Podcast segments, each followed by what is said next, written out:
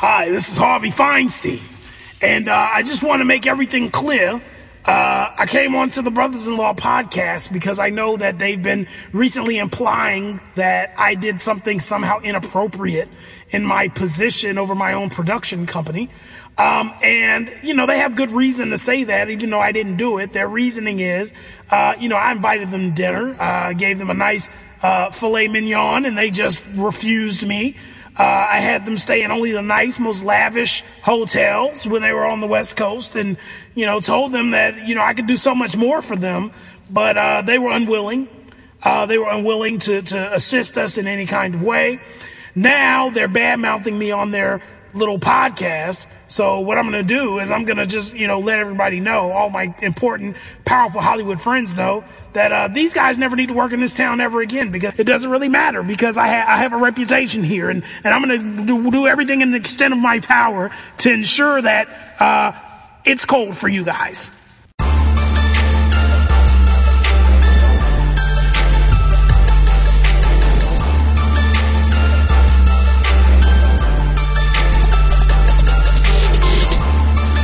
What's up? What's up? What's up? Hello, everybody. This is the Brothers in Law podcast. Once again, you're here with Jesse McCoy and the world's uh, leading legal humorist, Sean Carter. That's right, people. And we're here to wrap up. We're here to wrap up 2017 as we step into a new year and we end the old one. We want to talk about some of the highlights that were important to uh, Black America and the Black community. And we want to begin. Uh, actually, first of all, I wanted to give a rest in peace to Raina uh, from Power. I hope everything's going well. I'm sure it's not a spoiler at this point because everybody should have seen Power. And if you haven't, my apologies, but Raina dies. So, so now you know. And even though I blame her for her own demise, uh, it, it's still sad to see the one good kid that Ghost St. Patrick had go so soon. Rest in peace. So, rest in peace, uh, rest in peace Raina. So I want to get started today with uh, Moonlight. Um, very interesting story. Moonlight was a movie that was not anything that was described to me by any of my friends. I thought Moonlight was going to be people in a trap house selling crack, shooting people if they had to, maybe some gangster stuff going on. And I bought it. The cover looked good. And I said, all right, I'm ready. I got my popcorn and all my gang action movie related snacks lined up. And uh, within the first five minutes, I noticed some oddities that I was not expecting, but I still was on board. I was like, you know, they have to make it. I want to see what makes Moonlight as a gangster movie different right. from the other gangster movies that I love and enjoy. The Higher Learners, the the um the uh, well not Higher Learners, the uh, Boys in the Hood, mm-hmm. um, O Dog and Caine. Like what, what? Like how does this differentiate? And uh, I learned very quickly how I was going to differentiate in the dreaded uh, beach scene. Um, and uh, I understand, you know, I for me it was it's, it's a little different, uh, but because I had already paid my money for the rental, I did finish the movie. I won't lie. See, but that, that, that's um, your second mistake. One, what kind of black man are you that you didn't get the bootleg? I, am really disappointed uh, first of all. Until you know if it's got any Oscar nomination, all right? It's not going to be a regular old New Jack City. How many Oscar nominations did, did, did, Chris Rock get? And by the way, Pookie should have got Best Supporting Actor. Come on, you could do it with me now. 20 something years later. It be calling me, man. Be calling me. and it didn't get any nomination. So you know darn well if it's got a nomination, it wasn't going to be your type of a gangster movie. Well, in my defense, I did get it before I knew anything about Oscar nomination. I got it because people who I now look at with the side eye um, told me how great of a movie it was, and I just had to see it. And I'm thinking these are the these are the same people that recommended Juice. These are the same people. Everything that I want, Godfather. These are the same people who recommended that. so I knew I was in good hands. Uh-huh, and uh-huh. little did I know, I was I was bamboozled, led astray. all, right, all right, but but but that's not why it's in the news. So we get to the Academy Awards, right? And and did Warren Beatty and, pull a Steve Harvey? Guys, I'm sorry. No, there's a mistake. This, there's a mistake. Moonlight, you guys won Best Picture. Moonlight won. This is not a joke. This is not a joke. I'm afraid they read the wrong thing. This is not a joke. Moonlight has won Best Picture. Moonlight, Best Picture. Um, I'm not sure what was going on with Warren Beatty. I, I don't know if he was trying to read the teleprompter and the card had a different result, but whatever it was, it was hilarious because it was probably the only time in prime time I've ever seen. excuse me, the only time prime time I've ever seen a white uh, production slighted for a black production immediately before the credits are going to roll. So uh, even the guy who announced it, he was like, "Wait, there's been a mistake. It's not La La Land. The winner is actually Moonlight." And for a moment, I was torn because I didn't know if they were just trying to make us feel good. Like if they were like, you know, we coming off the year of Oscar so white, you know, right, like, right. when they try to like throw us a bone after Oscar so white, or or what. But um, you know, I was happy to see them win. Uh, I wish they would have gotten more time uh, to be able to present their shout out list, which, uh, of course, the credits were interrupting. Um, but yeah, so it, it, it, was classic. It was great American television for me to see Moonlight win. The big winner that night was Steve Harvey because he's not the, he's not the only fool to ever do that. now. Well, well, that night, but Steve Harvey's time did.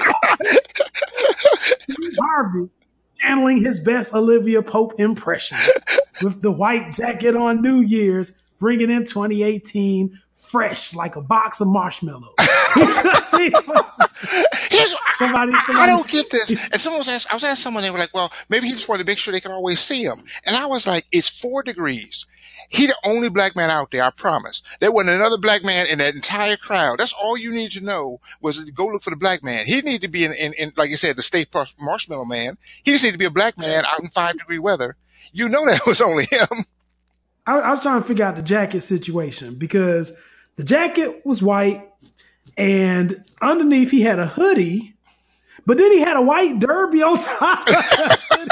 and, and I was confused because I was like, okay, are we going outside, hanging out in the corner? Are we going to the evening ball? Like, what, what are we going to? Um, is this a jacket you borrowed from Marjorie? Like, what, what's going on? I wouldn't have been surprised to see that brother with a ski mask on his head, right? You know how we are with cold. And what I don't get is, I'm like, Steve Harvey, you got eight shows on TV now. All right. Right. I wouldn't have done that. All right. But for, I wouldn't have done that thing. I'd be like, no, no, no. You're going to get somebody else to do this. You know, hey, can't you find Kathy Griffith somewhere? I'm not going to be out here at four degrees. All right. And I could use the money. And I'm like, Steve Harvey, you know, you know, you got the money. All right. You know, you're not that broke. All right. You don't have to get out there and, you know, and be out there, you know, with your nose running on national TV. I, uh, that wasn't a good look. And what bothers me is I don't blame Steve Harvey. I blame his people. because if anybody had checked not just how he looked, but checked Black Twitter during the whole three hour show, they would have seen he was getting roasted on Black Twitter and they would have commissioned a wardrobe change. Everybody else had a wardrobe change, but he was out there in that same white jacket, derby, all night. He wasn't going to take off none of those clothes to put on none that he had. You know, he probably didn't take off those clothes for three days. You know how we are. He's freezing. He's probably still wearing those clothes right now. yeah, that was crazy, man. Like the whole situation just reminded me of another 2017 classic, Get Out. Oh, yes. Um, and so, and so uh, for those of you who haven't seen Get Out, one of the uh, spoiler alerts that I want to give to you is uh, the white lady dies at the end. and we were we were talking at, about how the reception of that death was interpreted very differently depending on the type of audience that you saw this movie with. Uh, don't do like Jesse and get this on rental. You got to go to a black theater to watch this. Now you say, well, the movie's been out a long time. Black theater just get it. Go to the hood. They just get the movie right now. All right. You got to see this in eye black. All right. You got to see it just in not IMAX, eye black. And I saw it in New York with some black people. Matter of fact, it was so crazy. White people were yelling at the screen. I, it was out of control. and and and it definitely here's what I loved about it. It's like you know how everybody mentioned in regular theater when we find out the big reveal, the spoiler alert that she's a bad guy, the white girl's a bad guy. Everybody was like, ah, and the sisters were like, mm-hmm. Right, right. I knew it the whole time. when a surprise Well, it- in my theater nowhere. well, you know, when when I went, so first of all, again, I was hyped up for the movie. I was overly hyped right? for the movie because I didn't know anything about it. And when I would ask about it, nobody could tell me anything. I say, okay, well, is it a suspense? Is it a comedy? Is it a horror movie? What is it? And they were like, you just have to go see it. So I was like, okay, I don't know what kind of snacks I want to bring with me because I coordinate my snacks with the type of movie. So, so I didn't know what kind of snacks I needed to bring. I just went in there, you know, just kind of winging it. And when I get in there, everybody told me, you know, Jordan Peele. And I know Jordan Peele. And when he wants to be funny, he's hilarious. Right? So I said, okay, well, I'm looking for it. must be a comedy. And I get in and I sit down, and lo and behold, there's no Jordan Peele sighting in the entire movie. Um, come to find out, Jordan Peele is the director of the movie, not an actor in the movie. Uh, so Hey, you don't read nothing. You just, you just whatever somebody tell you, you just go. I just, I just run with it. I just run with it. Strike while the iron's hot. So then I get there, and the first scene I see is this black guy with his white girlfriend. And that's when I knew this is a story. This is a cautionary tale. this, is a this is a documentary. Uh, because in my soul, I just felt like this isn't going to end well. Like I don't know, I don't know what movie this situation ever ends well. I didn't know how it was going to end, right? but you- I know it wasn't going to end well. Oh, you know exactly. When you hear black guy with a white girlfriend, it's not going to end happily ever after, right? I know. Get out. well, I love about this. I went to see this in New York. Remember, I told you I went to New York to see the Broadway play Hamilton, and that has nothing to do with this podcast. But it cost me two thousand dollars. All right, so I'm telling everybody. All right, I'm telling the Uber guy on the way home. I'm telling everybody. All right, and I go to see Hamilton. I got to tell you though, Get Out might have been better. And with popcorn cost me a little less than 2000, about 1995. I didn't bring my own snacks because it was in New York. but I love, I love that movie. Um, that's, that's the best movie I saw all year. Okay, great. You know, my, my favorite clip from that movie, it scares me even to this day, is the black lady who just keeps saying no.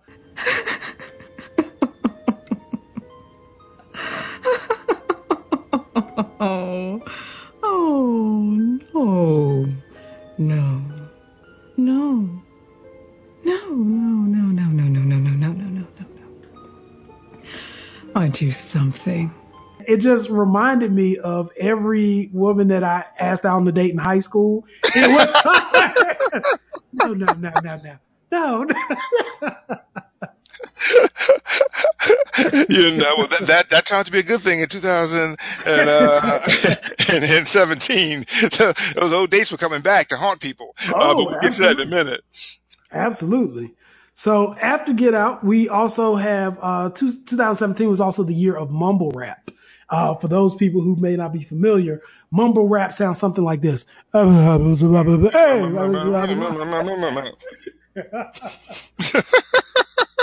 Man, you, you, Mumble record that? you record that? Cause we can get that. We, can- we can definitely get a deal on that one. Oh man, I've been getting in my zone.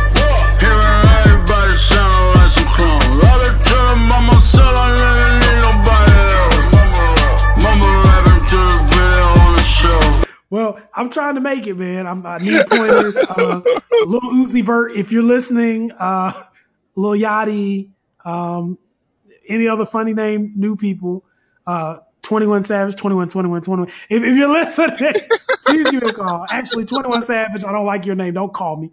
But, but anybody else, give me a call. Let me know how do I make this happen?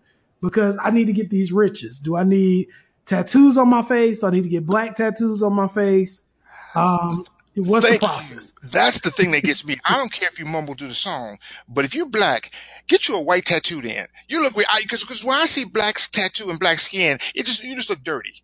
I can't tell what's, what's wrong with you. You just like you need a bath, and you you spend you spend all the time and effort to get something put on your chest that was meaning meaning something to you, right? So put it in white ink so I can see it on your black ass. Right, right. And and my my hope for us in 2018 is that we can have positive, upbeat songs. Um, because Lil Uzi Vert has the "All My Friends Are Dead," "All My Friends Are Dead," "All My Friends Are Dead." song. and I've been told somehow that that relates to money because I guess money is his friend and all the presidents Ah. are money are dead. I guess it's like, but it didn't come off like that to me. And I said, well, if I was suicidal right now, this wouldn't do anything to make me feel better about my position. Um, I'm joining the resistance. I'm trying to resist Trump. I Okay. put that song on my uh, um, ringtone. okay, F Donald Trump. right? Man, n- nobody told me that the first time I'd be taking my kid to school, just when the principal opened the door to let him out, "Duh, Donald Trump, duh, duh, Donald Trump. and I'm trying to get this thing off my, uh, you know, uh, return the ringer off, but it's, it's coming through my speakers in my, my car. Ooh, I got good speakers. I didn't know how good speak my speakers are. Everybody from from here to Dallas is hearing me, and uh, that. And but the sad thing is, I felt on one hand the principal of, of the preschool is a brother, so he was like, "Yeah," you know, he's singing along with me, "Yeah." but he don't work there no more. Uh, I, think, I think it's probably my fault. Um, so fight the resistance, but don't do that. You know, I did that the other day in, in, out with my mama and tar- in Costco. I'm not bragging. That's where we were. And it came on again, and uh, she was at the optometrist, and uh, they didn't do her prescription right. Uh, that must have been a Trump. That must have been a Trump voter. she can't see yet. She, she looked like Mr. Magoo. Uh, so, so, so don't fight the resistance that way. Find a different way, but, but stay out the, don't get the mumble rappers to, to, to curse out the president for you. Yeah, man, because I think Sheriff Joe is working at Target now. So might want to be careful. Uh, so speaking of Trump, um, 2017 was a very, very, uh, depending on your viewpoint, very horrible or very great year uh, for Donald Trump. Uh, not so great for Confifi or Confefe. Uh, um, Donald Trump in a year has managed to, uh, well, I'll, I'll give him some credit. We're not in nuclear war yet. Okay. So I guess that's a win. Um, we're getting there. I, the tweet that he made last night was absolutely great uh, about button size and his button actually working. Uh, I was like, that was actually kind of funny. I gotta give him, I gotta give him for that. if if there wasn't a nuclear war on the brink before then, that's a surefire guarantee. You, you know, I don't know. I got you know, and I don't know. Nobody's been more upset about, about about Trump than I have. But I figured out a way to sort of get Trump, get past Trump. And here's why: I look at Trump, and every time he says something like that, you know what I say? Oh, Grandpa. Oh, Grandpa. See, when my, my yeah, exactly, my grandpa got you know his late eighties and got a little older, you know, just before he passed on. He he wasn't exactly you know on the top of his mental game, right? okay. And so my 80 year old grandpa would sort of shuffle around and go, here I am, Shelby boy, 155 pounds of floating joy. He thought he was a boxer. All Okay. right. And you know we did when we heard, we said that? We laughed. We said, oh, grandpa. And we didn't, we didn't lose our minds. We didn't put up our hands, try to, you know, make sure we got the first blow in. We understood he was getting a little older. And that's how Trump is. Because here's the thing about it is people say, oh, Trump's going to cause nuclear war. You think they told that fool what a button is? The real button? He punching that big bar button you get a Target, right? When you know the thing goes, they ain't tell that fool what the right button was. Mm-hmm. Think about it. To put the, understand the way I didn't understand it is to, to even launch the codes, you got to have like that long alphanumeric number that is not Kofife. Right? It's got some numbers in it and some undersign and, and you know, and, and the Batman symbol on it. You know, he ain't not going to be able to find that, that, that card. They're going to have to do it for him. I don't know if you ever seen him trying to sign a bill. He can't remember what part of the bill to sign. He, he, they're gonna be all right. So I'm not so worried about Trump anymore. I'm not gonna. I'm just gonna be all grandpa. Well, you know, I, wish I shared that same serenity. You know, um, with me, you know, I, I've learned to accept it. Um, it's it's kind of the first step. You have to get out of denial, and and, uh, and so now what I focus on is the other aspects of America, which I appreciate and love, in the hopes that these next three years will move by very quickly.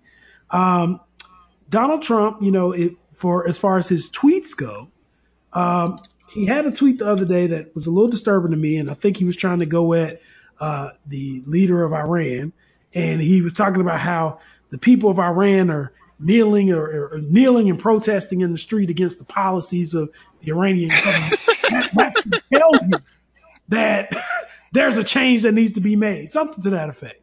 And I'm thinking to myself, it takes a certain caliber of boldness Right? Convict the people in America who are doing the same thing that you're praising for another country. Just the hypocrisy of the statement alone is hilarious. So any Oh, any gra- listeners oh, that we have in in Iran or uh, uh, Botswana, if you're there, um, just just know that uh, all Americans don't support Trump, um, and we aren't always uh, informed of what he's going to tweet. We we we find out when you do. So I'm telling you, man, all last year, my wife and I played the what the hell did he tweet right now game. right. Right, Every morning we wake up, look at each other, and it's like, almost like your turn. And then one of us look at the phone and go, oh, damn. And I was like, man, I'm not going to wake up every morning yelling, yelling expletives into my cell phone every morning. That fool just going to have to tweet what he tweets. And, and, and I got to trust that the world will still be here. Or, by the way, sometimes I think it'd be better if it's not. Right? I don't even care. Well, you know, with our luck, it will be over for everybody except for Kim Jong Un and Donald Trump, and that's the showdown they've been waiting for. I, I've been trying to get Don King to get out of retirement, come back, and just organize a fight, man. Like get them boxing gloves, let them go in the ring, let them do what they have to do. I'm I'm totally convinced that neither Kim Jong Un or Donald Trump have any real black friends outside of Dennis Rodman. Um, because there's a point where it's like we've been talking, you know, everybody's been talking back and forth about what they might do and what they would do, and you better not cross this line or I'm gonna do this. And the lines have been crossed so many times at this point in, over the past year that maybe it's just my naivete, but I just don't believe it's gonna happen. Like I, I feel like if, if something was gonna happen, it would have. It's kind of like when people talk about the race war. Are you prepared for the race war? The race war when everything comes.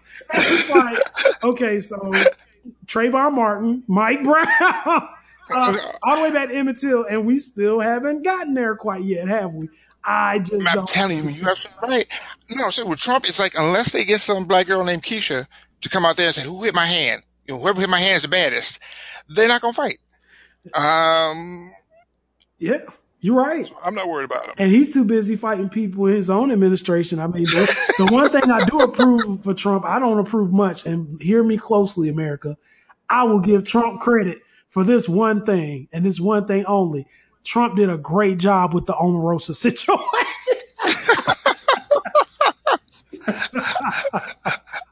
Let's just spend a second to explain this. This will be good for, for, for our white listeners, the three we got left.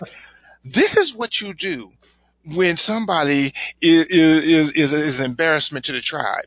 All right. No black person in America mourned uh, departure. And we, we heard, even though I'm not sure it's true, that she got dragged out. We laughed on TV. we, we, we, we laughed on TV. Wasn't even like behind closed doors. That's a good lesson. So when Kellyanne Conway get fired, right? Don't y'all be sitting around there, oh, crying. Oh my God, it was a woman and sexism. No, no, no. It's, I, I don't know about you, but I think Jessica, you agree with me. All right. If, if you black, but you do an Omarosa, I don't care if he called her the N word. I say this way: if if the Klan came to burn down her house, I would get my best thread count sheets out and go help them. All right, I have no love at all for. she is not Omarosa Parks to me. All right, Well, I'll say this. I think that um, it's telling when distinguished, classy women like Robin Roberts uh, sidestep their distinguishment in their class to say, Yeah, so she said she has a story to tell, and I'm sure she'll be selling that story. We'll see. Well, yeah, she will. Bye, Felicia. and and and this is the other thing. Like, I, I try not to read into these things, but because I'm analytical, I just have to go in.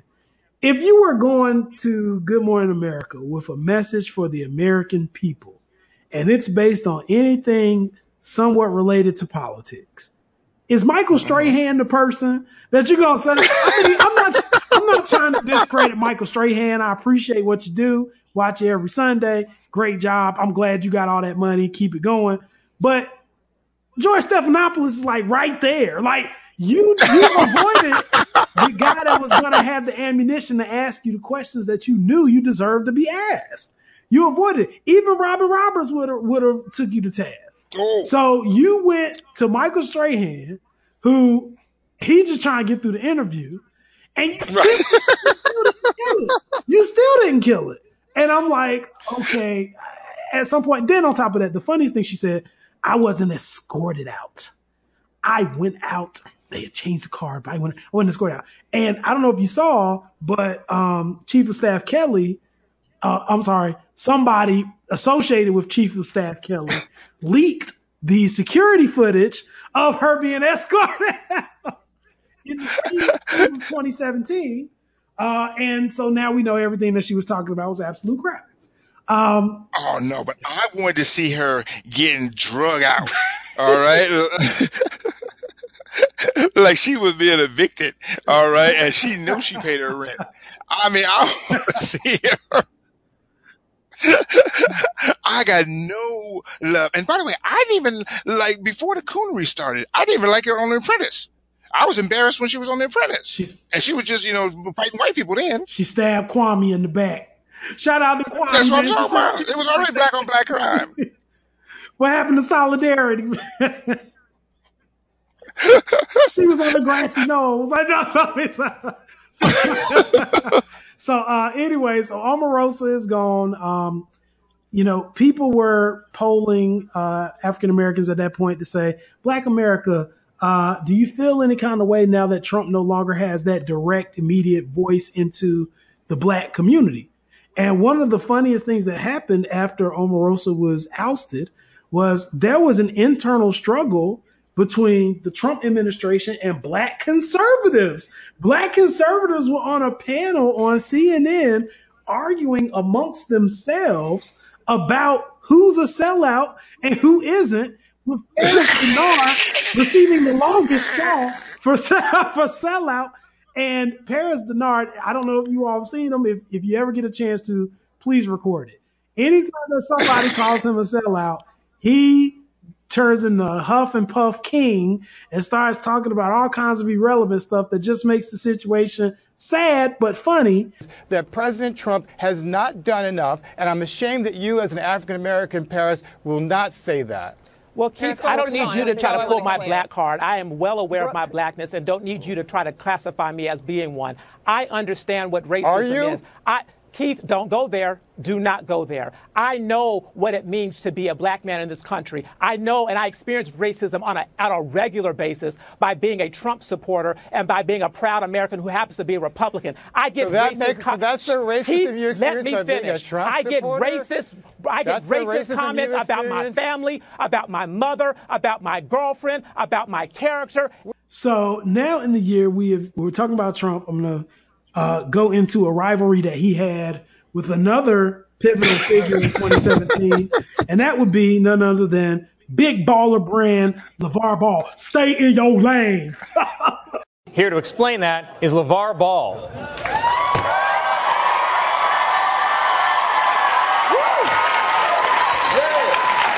How you doing, Colin? Me? I'm doing incredible. I got one son in the NBA and two on the way. I'm like Earl Woods, Joe Jackson, and Dina Lohan all rolled into one. Never lost. Yeah. Well, you certainly like to promote yourself. Like this week, you said that you could beat Michael Jordan in basketball with one arm tied behind your back. You damn right. While wearing a beekeeper suit and hamburger helper gloves.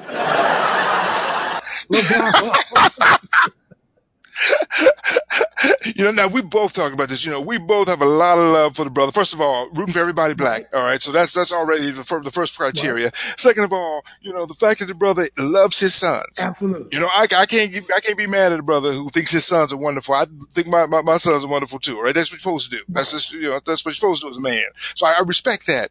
The thing, I, only problem I got with him is you got to teach your boys a little better lesson than he taught the second boy. The second boy took his black butt to China Right. and try to steal some Louis Vuitton glasses. Now, look, if you black, you don't even go to Chinatown and try to steal some stuff, all right? You don't even go to the Magic Wok restaurant and try to get you an extra, you know, extra egg roll. They're going to catch you. You can't go to a country that got four black people in it. All right. And they all play for the, you know, the, the CBA, the Chinese Basketball Association and think you're going to get away with stealing from stuff.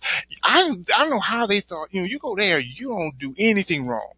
All right. And, and you ain't treat your son better than that. He gonna try to go to China. Cause remember, I don't know about you, but I got caught out there on social media. I was like, the boys didn't do it. LiAngelo couldn't have possibly done it. No black man would do nothing that stupid. Every black man know you don't go to China. If you think he did it, you racist. Right, right. You racist for even thinking a black man would do it. You saw that. And two hours later, I had to apologize. He said he did it. I ain't apologized since 1973. and I got to apologize again for this fool. Make me look stupid. Uh, All the balls. So, well, LiAngelo, I think is, uh, you know, I don't want to knock him, but he's probably the least talented out of the three. And Okay. I feel like there comes some um, cries for help embedded in that. I think that uh, his father really, really wants him to go to the NBA and be this great basketball player. And I think D'Angelo just wants to be a kid, maybe even wants to be a petty thief, but he's failing that too.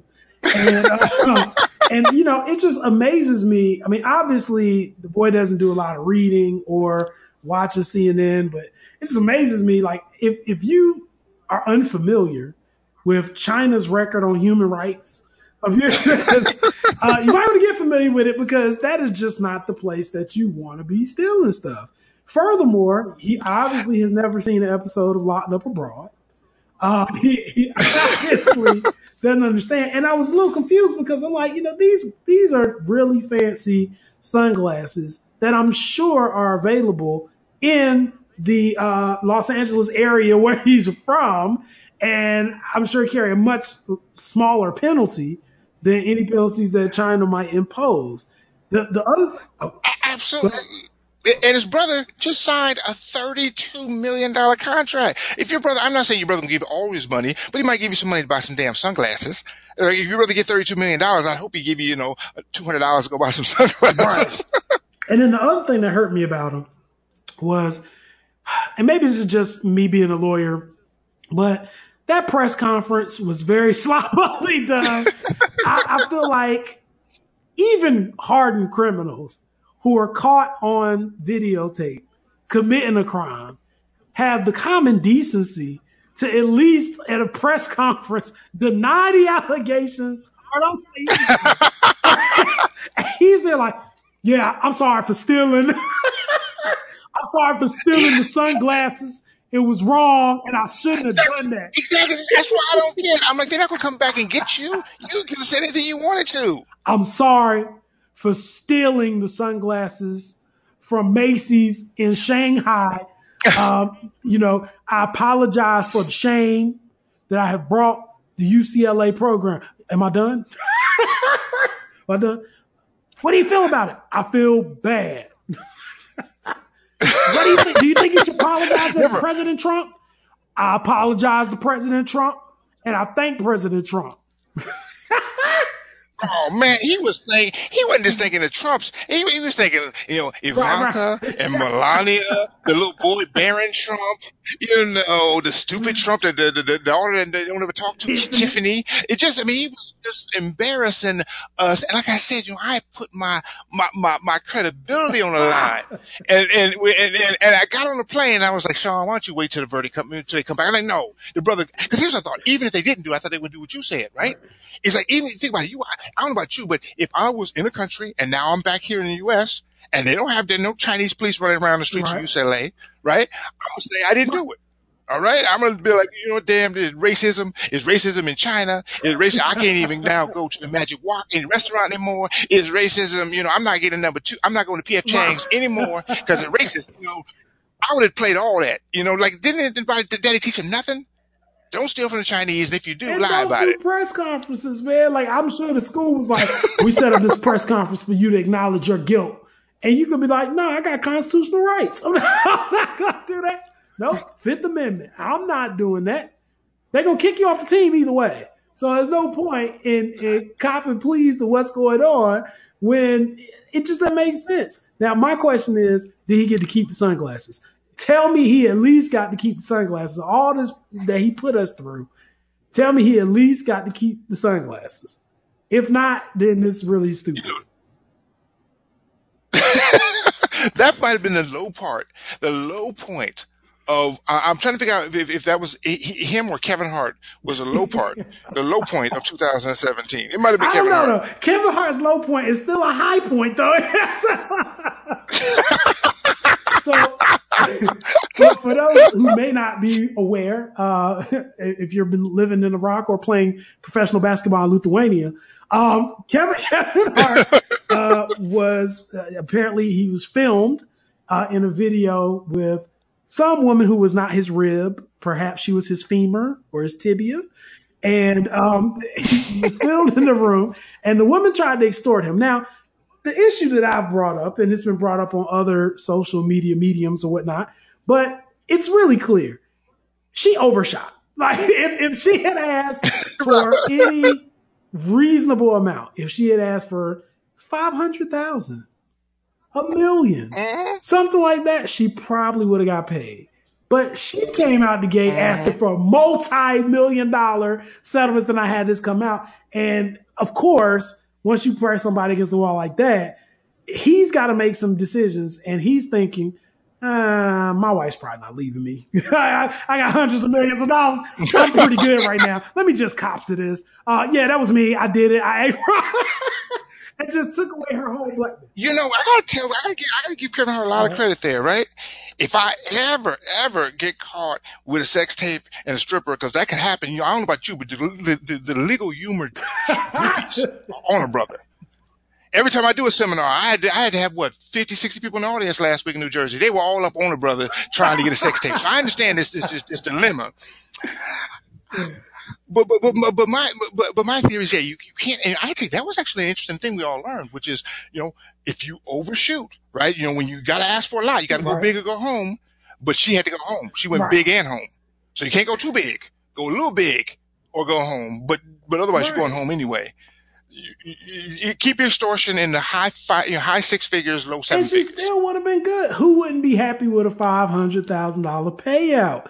Like she would have been straight. Kevin Hart is made. He probably gonna make five hundred thousand before we finish this podcast tonight.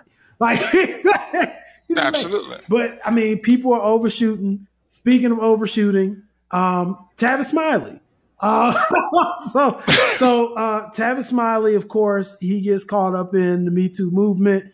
Um, he was accused of uh, having sexual relationships with employees, and in his defense, he presented in interviews, multiple interviews, uh, his version of what he feels happens.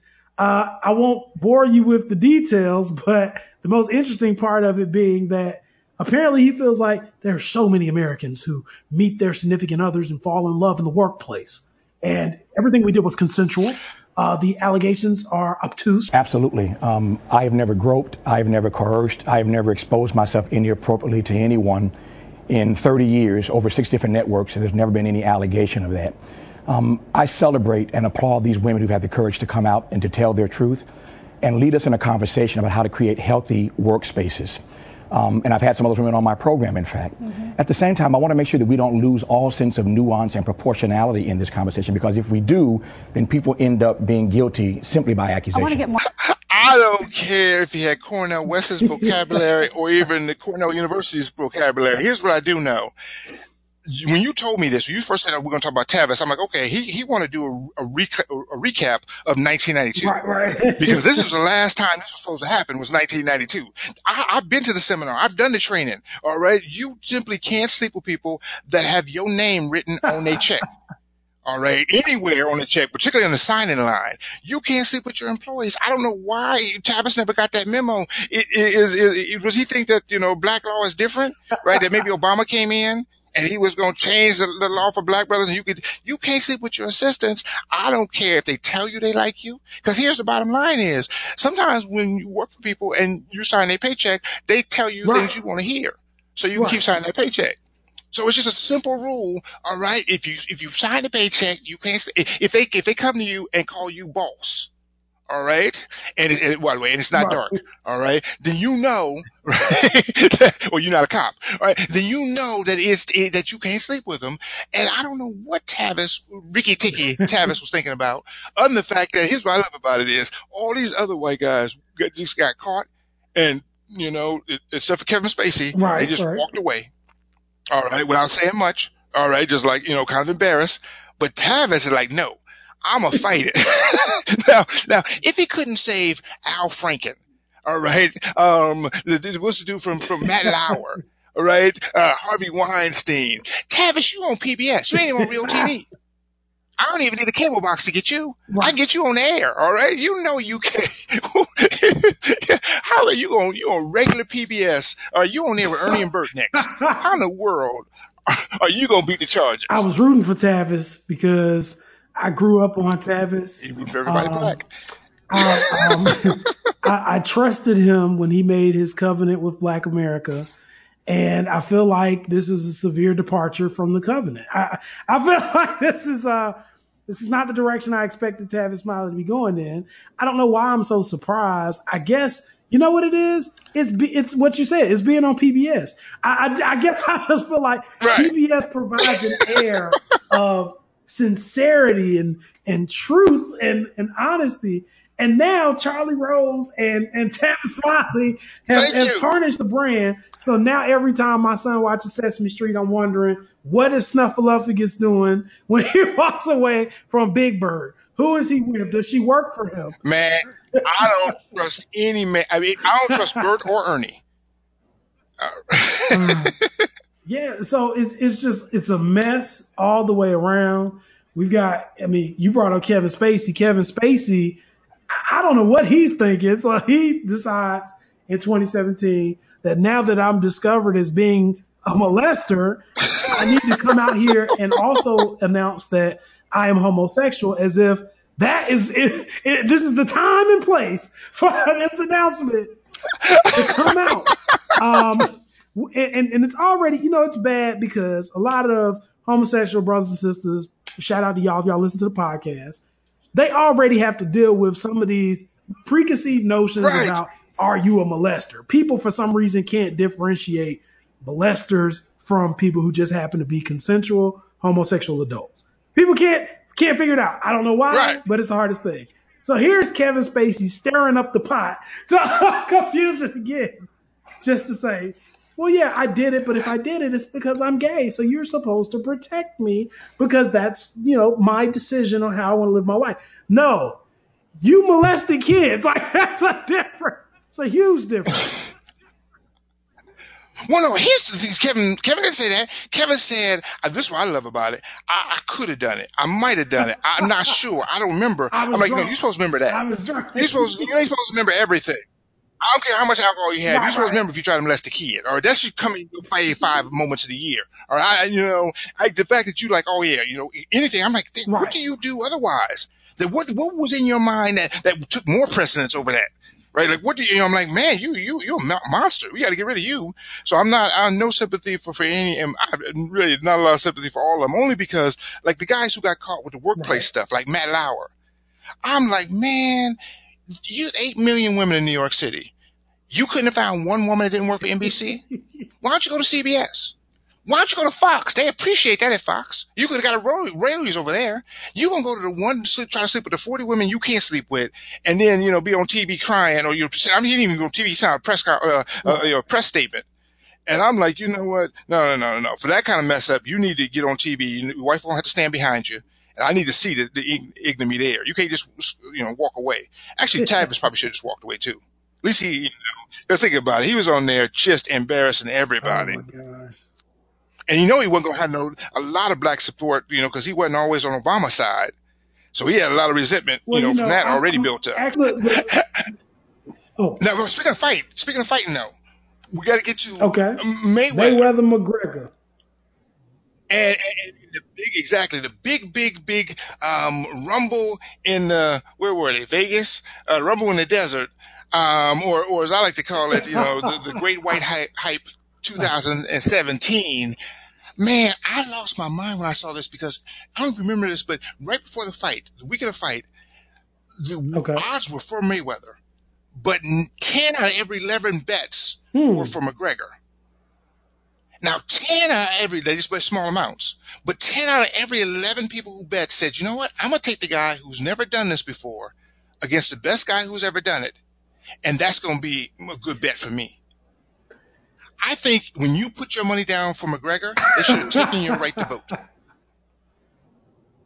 You had to give up your voter ID card, God damn it. That's the dumbest bet of Well, all I time. mean, McGregor sells it. You know, he, he comes out, he's like, I'm Conor McGregor and I love to fight. You know what I'm saying? so so he, he sells it. And, and I think he was talking trash. And him and Floyd Mayweather, they made, like, this is what I think happened. And this is just my opinion.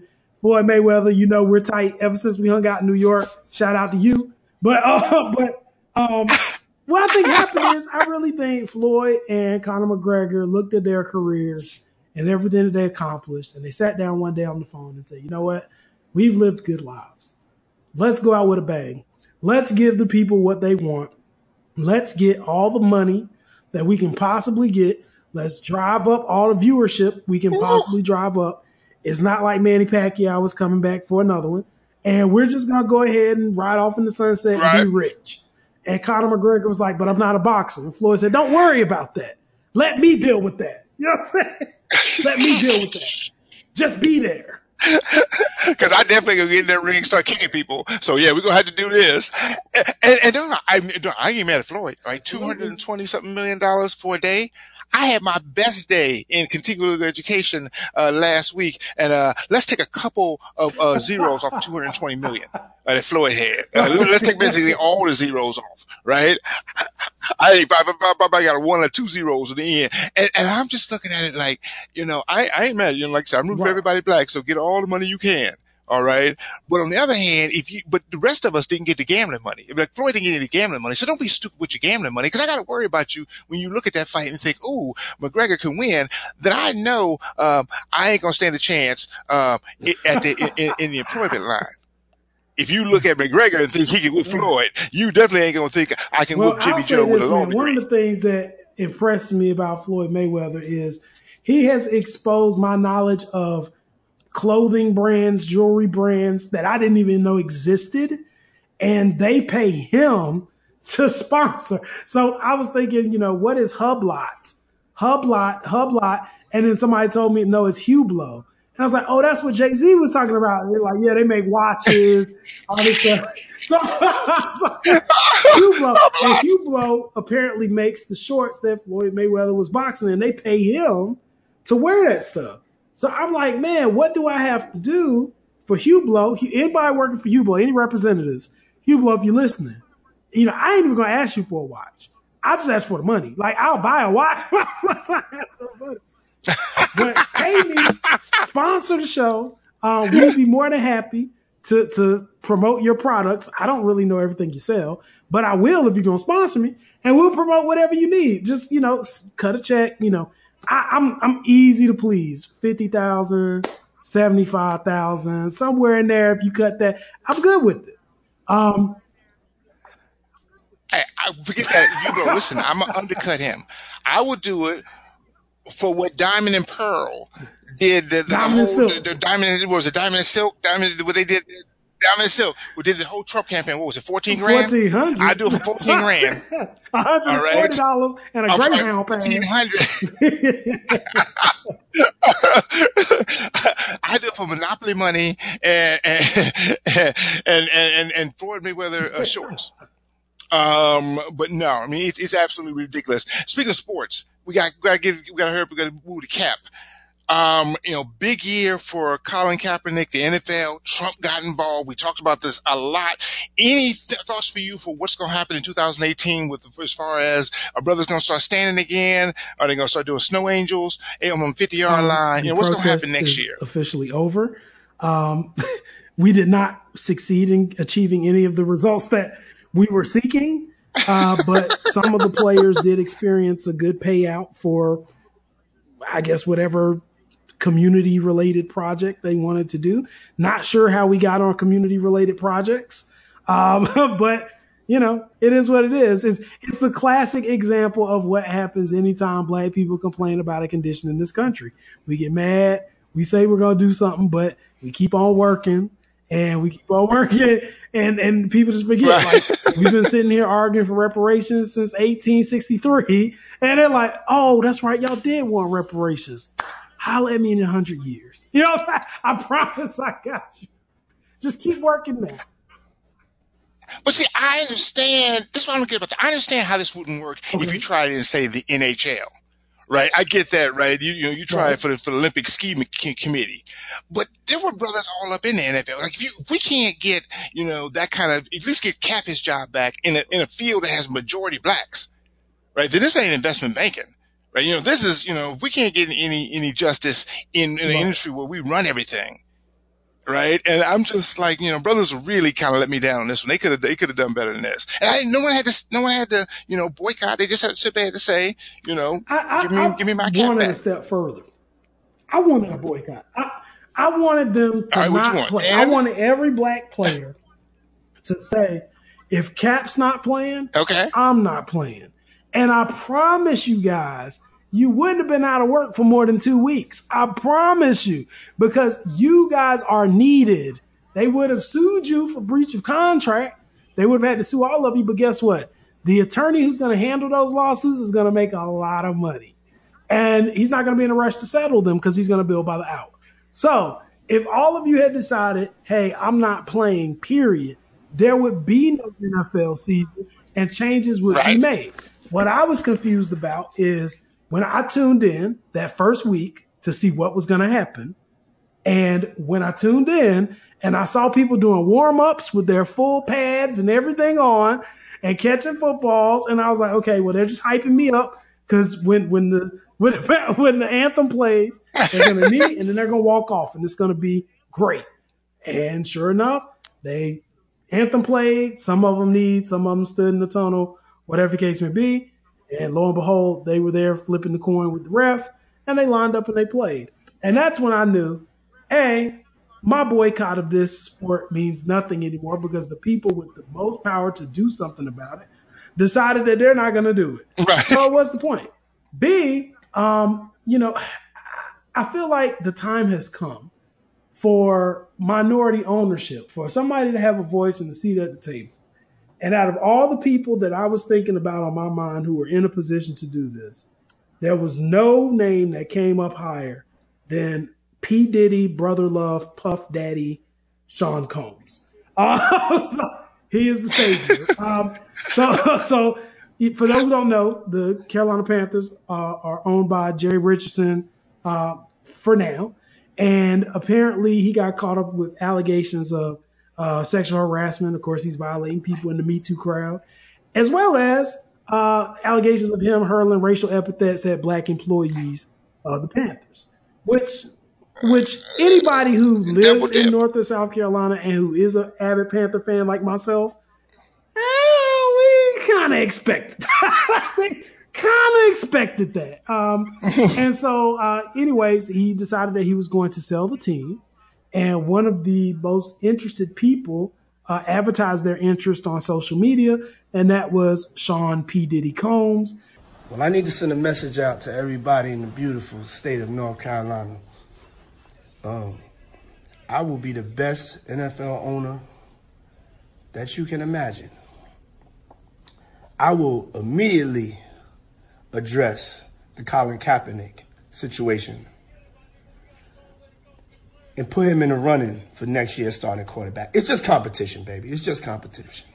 But also,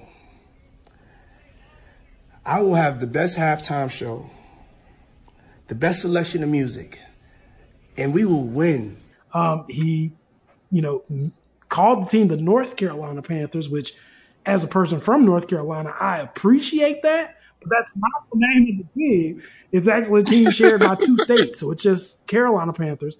I'm sure the South Carolina people will not like that, and you already have a strike against you if you're on the team that's shared by South Carolina because you don't look how owners should look according to South Carolina standards. So, so just putting that out there for correction purposes. Um, but I, I certainly hope that he, Steph Curry, and surprisingly Colin Kaepernick, in a bit of poetic justice, uh, I hope that they are able to put the network they need together to buy the team. I think that that would do wonders for Cam Newton so that he doesn't have to continue being post racial and he can go back to being the quarterback he was. Um, and uh, shout out to Cam Newton. And uh, and I also hope that um, the NFL learns that you can't blackball a black player just because he's using the platform to to to voice an opinion about an issue that's really pertinent to the black community that is watching the games. I think it is poetic justice for Colin Kaepernick to come in, even if it's minority ownership, to come in in an ownership capacity so that they will be forced to see him at all the owners' meetings and deal with the fact that they tried to get over on him and he won. I think that's perfect. So we talked before about rooting for everybody black. That was a chant made famous by the lovely and talented Miss Issa Rae, who has been winning in 2017 with her HBO special Insecure. Uh, I am a big Issa Rae fan. I've been an Issa Rae fan yes. for many, many years, ever since she had the Awkward Black Girl series on YouTube. Uh, at one point, I actually tried to make my own YouTube series with some friends of mine. Those people are no longer friends of mine, unfortunately. uh, so, so uh, that's how those things work. But anyway, uh, I'm glad. Shout out to Issa for making it. Issa Rae, if you you know need an extra or somebody just come in, uh, maybe perhaps even a love interest on the show, um, you know, I'm available. Just have your people call my people, and uh, what we need. Well, let me let me ask you this though. Let me ask you this: When she came out with, you know, I root for everybody black, and and white people were like clutching pearls, like, oh my, did not everybody know that's the rule? That all black people root for everybody black? I thought that was in the rule book somewhere. It is in the rule book. It's actually page one, right behind putting money on free parking for Monopoly. It's right there in the rule book. You know, I learned that growing up. It's like the first lesson you learn. Right. And you know what it is though? I think that culturally, some people, you know, what's that saying? If if you've been privileged for so long, then equality feels like something, you know, something, something right. profound. right, right, I think, right, right, right. I think they don't always see that Oscar nominees and Oscar winners tend to be white. Emmy winners, white. Grammy winners, except for certain small categories, white we don't get no Black Country Music Award winners. Like it's not gonna be.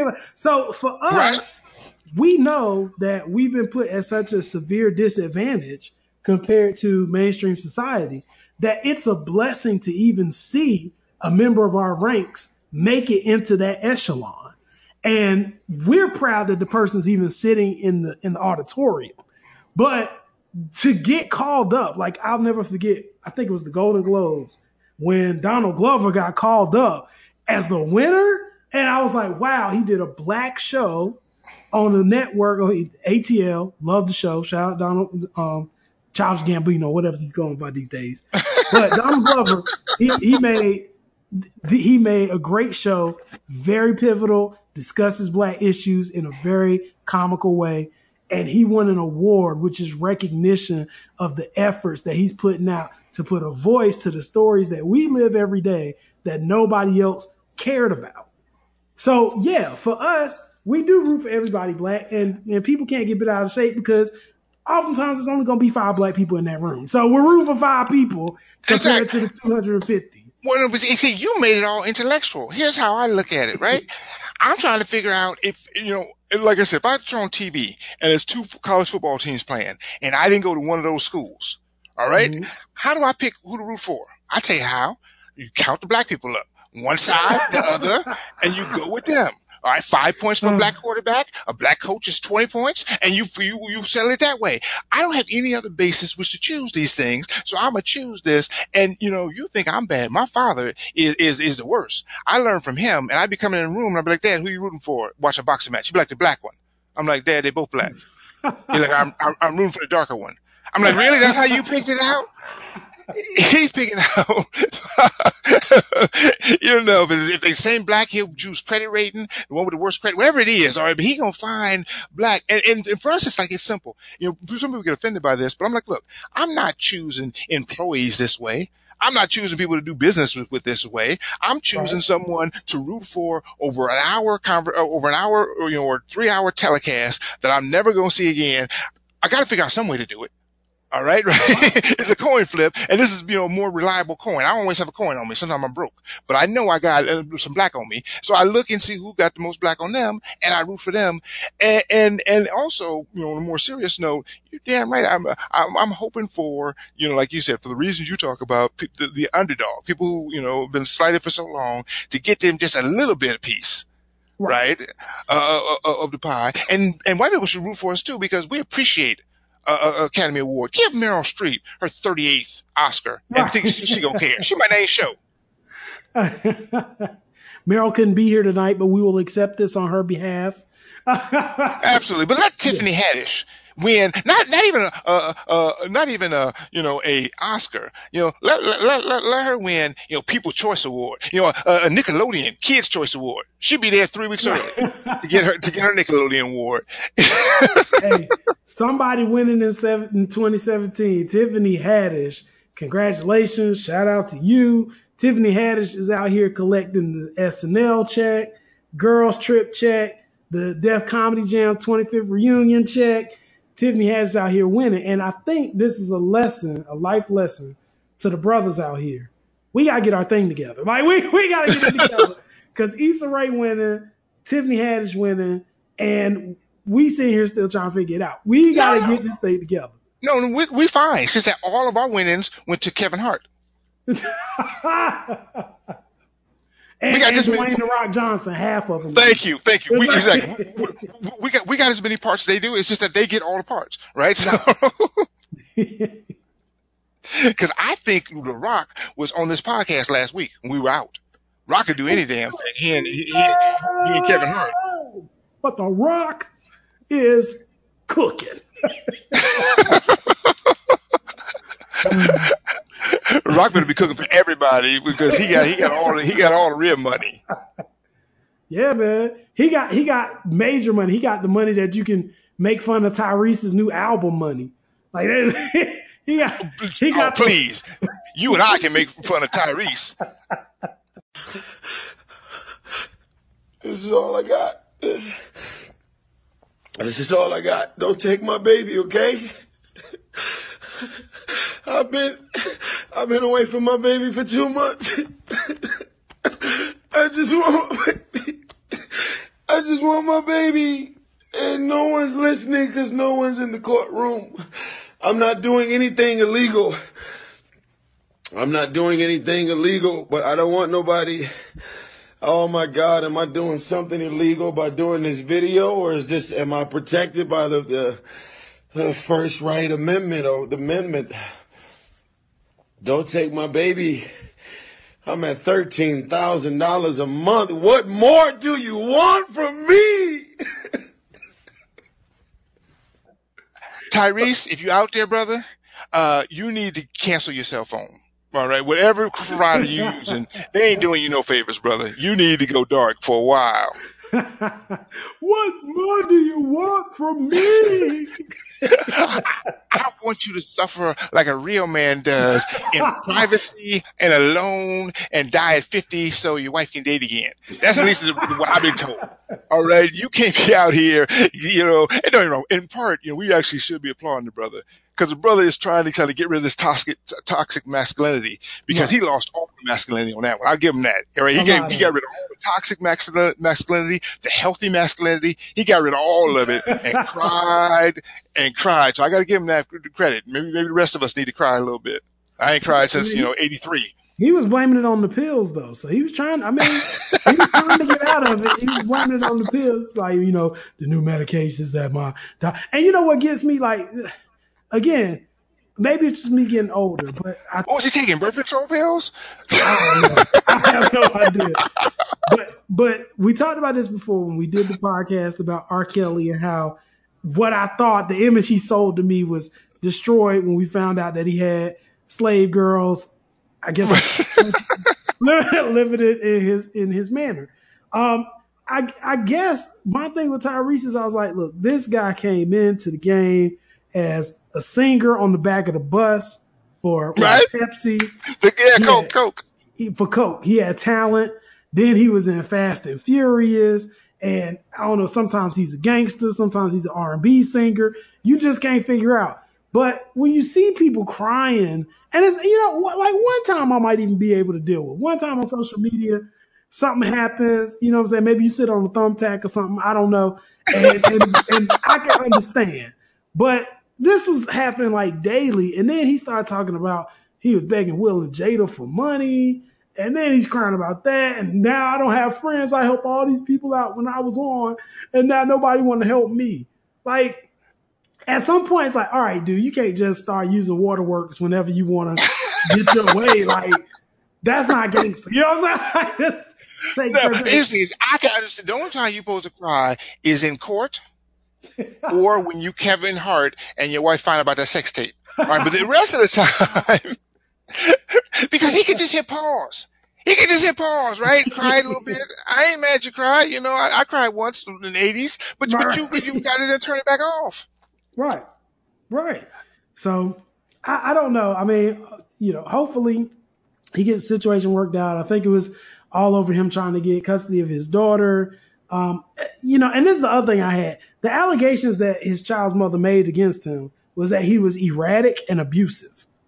And you didn't do yourself any favors by having erratic videos put up of you crying and then happy and then crying. if I'm judge looking at this, even if she's lying through her teeth, I'm gonna be like, eh, I don't know. Um, and so, like, you know, and this is just a piece. Again, this is just me being too much of a lawyer and not enough of a person. But um, there's an age old uh, saying: if, if you don't have anything nice to say, just don't say nothing. Like, don't don't say anything. In 2018, Well, well, unless you, unless you got a podcast, and you you need to do a period recap because we ain't saying nothing nice about nobody. So, so unless it's us, Right. Unless you got a podcast. And by the way, while we're on it, uh, Coca Cola, if you're listening, uh, our Coca Cola representative, if you want to sponsor us, you know, we're, we're getting standards now because we've got options now. So 75,000 to 100,000 is your bracket. And, and a lifetime supply of Coca Cola because that goes great with Hennessy. So just put it out there. You know, we're about to get out of here. Last thing I want to say, of course, you mentioned R. Kelly. Um, that's going to be my prediction for 2018. And let's get into that. My prediction for 2018 is that Jordan Peele does a new, a sequel, and the sequel for Get Out will be set in R. Kelly's house. And the sister will have to try to get out before Kelly come home. and now stuck in the closet. Closet. Now he's at the closet. Now he's open in the closet. you got a, you got a, you got a, a, a conviction, you got a prediction for 2018. 2018. Well, I don't know if it's so much a prediction as much as it is uh, a, a, a hope. Um, in 2018 for Black America, I hope that we can all come together and support each other in true solidarity. And what I mean by that is we come up with nine or 10 agenda points. And these are the things that we will not budge on that will improve life for all of us. And we will stick to those points. Don't be sidetracked by what the media or Donald Trump or Kim Jong Un or anybody else might have to say about other issues going on. We need to start pressing forward to get resolution on the issues that we want to see changed. And the first step, I believe, in, in, in doing that is making sure that we start holding people accountable. What I mean by that is how many people know who the actual NAACP president is right now? Like, does, does mm. anybody know? Like, uh, like why? Cardi B? I'm, I'm guessing. It's Is it Cardi B? It sounds like Cardi B. If you go to the club, it certainly seems like it's Cardi B. But like, my thing is, we hold a lot of people who don't have that same degree of influence and advocacy to much higher standards than we do this entity that's supposed to be organized for assisting the advancement of our people. So I say, let's start flooding them with letters, telling them. Because my thing is, have they have they come out and done anything about police brutality? If so, it hasn't been publicized. Um, Well, no, and, and, and in fairness, you know, what they've been trying to do. So what happened was Black Lives Matters coming out doing their thing, right? And NAACP, you know, the average age of a member of the NAACP is, you know, technically deceased, right? These are all grown old folk folks. So, so what they did was they said, okay, look, we're grown folks. When in, when Black Lives Matter came out with that thing, they said, we're going to help you write up, right, your list of demands. Because you got a bunch of kids out there who didn't have really any list of demands. And so the two have kind of gotten together and a couple other black organizations and they set forth sort of an agenda. Right of what we what, what we want, but like you said, we should be put, keeping people accountable. The president of the NAACP is a brother named Cornell William uh, Brooks. Okay. So you got to get over the Cornell part. You get over that part. All right. I- work- I work through it. I, I, I work through it. Work through it. Uh, this is a brother though, American lawyer, activist. Mm-hmm. Um, so you're right. We need to be much more accountable, much more, you know, supportive. Um, but that's another reason to put down a Hennessy, um, unless they sponsor and go and, and- and go ahead and put that money in, into, into the NAACP. Um, as I see it, you know, maybe, you know, one of the things, with agenda items, maybe we should do a show about this next time, the black agenda, right? I think one of those is to put the K into Blac Chyna. Every time I try to write her name in social media, it, it come up, it, the extra K, I got to pull it out. It's a whole nother 20 minutes for me for the spell check. Blac Chyna, come on, sister. B-L-A-C-K. and she's earned that extra K because she's technically a Kardashian. like, so she's earned that K. Um, yeah.